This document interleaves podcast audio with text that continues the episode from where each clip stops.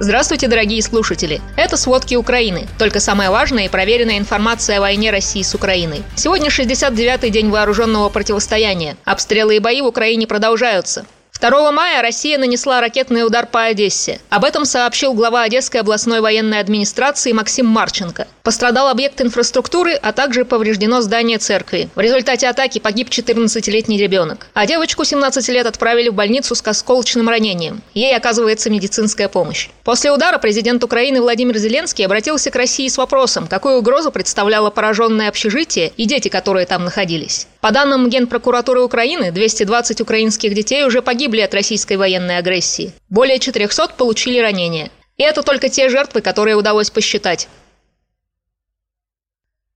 По словам главы Луганской военной администрации Сергея Гайдая, российские войска почти круглосуточно штурмуют и обстреливают Луганскую область. Российская армия пытается установить контроль над рубежным и попасной в 50 километрах северо-западнее Луганска. Вечером понедельника был мощный обстрел рубежного, а утром вторника – Новодружеска в 120 километрах северо-западнее Луганска. Сколько пострадавших, пока не ясно. Сергей Гайдай рассказал, что российские войска разбомбили элеваторный комплекс рубежным. Этот агрокомплекс был открыт в 2020 году. Там могло храниться до 30 тысяч тонн зерна. Глава Луганской военной администрации назвал целью этой бомбежки – Голодомор. В Донецкой области Угледар в 60 километрах западнее Донецка обстреляли из артиллерии. Пока известно о трех погибших жителях. Под постоянными обстрелами Авдеевка в 20 километрах западнее Донецка и Лиман в 150 километрах севернее. Эвакуация мирных жителей из профронтовой зоны продолжается. Этой ночью снова обстреливали Харьков.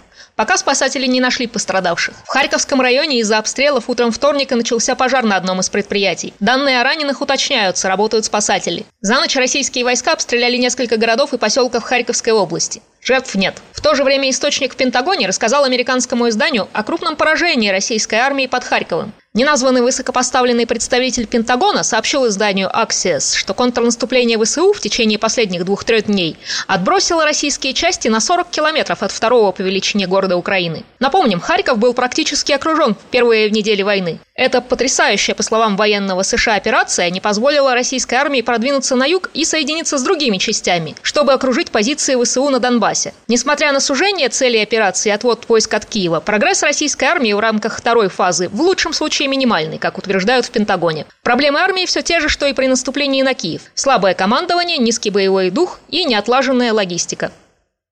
Со сбоями идет эвакуация в осажденном Мариуполе. Эвакуационная колонна с завода «Азовсталь» задерживается на неопределенное время. Мирные жители выехали в понедельник, но пока не доехали до Запорожья. Об этом заявили в Запорожской военной областной администрации. Никаких подробностей процесса эвакуации не разглашают, ссылаясь на то, что процесс очень сложен. Людей ждут в Запорожье сегодня, 3 мая. В воскресенье вечером Владимир Зеленский подтвердил, что началась эвакуация гражданских лиц из бункеров завода «Азовсталь» в Мариуполе. Эвакуация идет при содействии ООН и Международного Красного Креста. На подконтрольную Украине территорию эвакуировали около 100 человек. В то же время на территории Азовстали до сих пор находится около тысячи гражданских и украинских военных, среди которых около 600 тяжело раненых. В Мариуполе продолжается гуманитарная катастрофа. Так считают врачи без границ. Такое заявление сделала издателем медиагруппы «Фанки» чрезвычайный координатор организации по Украине Аня Вольц. По ее словам, полная картина масштабов человеческих страданий в осажденном городе станет известна лишь в будущем. Аня Вольц считает, что мы не имеем представления о том, что мы там видим. А Буча, Ирпень Гастомель – это всего лишь верхушка айсберга. Вольц подчеркнула, что в настоящее время практически нет способов оказать медицинскую помощь находящимся в Мариуполе. Почти нельзя доставить в город гуманитарные грузы, там не хватает медиков.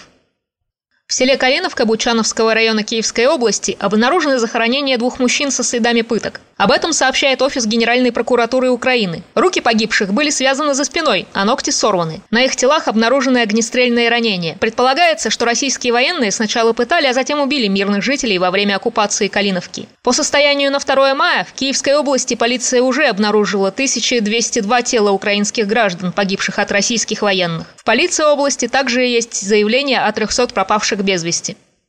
О российской армии. Из-за вторжения в Украину российская армия стала гораздо слабее, как материально, так и идейно. Об этом говорится в свежем обзоре разведки Минобороны Британии. Как отмечается, за период с 2005 по 2018 год оборонный бюджет России увеличился примерно вдвое за счет инвестиций в несколько видов высокотехнологичных вооружений. С 2008 года это было основой масштабной программы военной модернизации. Но, как отмечает британская разведка, неудачи в стратегическом планировании и в оперативном исполнении не позволили российской армии превратить численную мощь в решающее преимущество. Армия ослабла, а из-за санкций восстановление будет трудным. Это окажет длительное влияние на боеспособность России. Ранее британская разведка заявила, что Россия задействовала в Украине более 120 батальонных тактических групп. Это составляет 65 ее наземных вооруженных сил.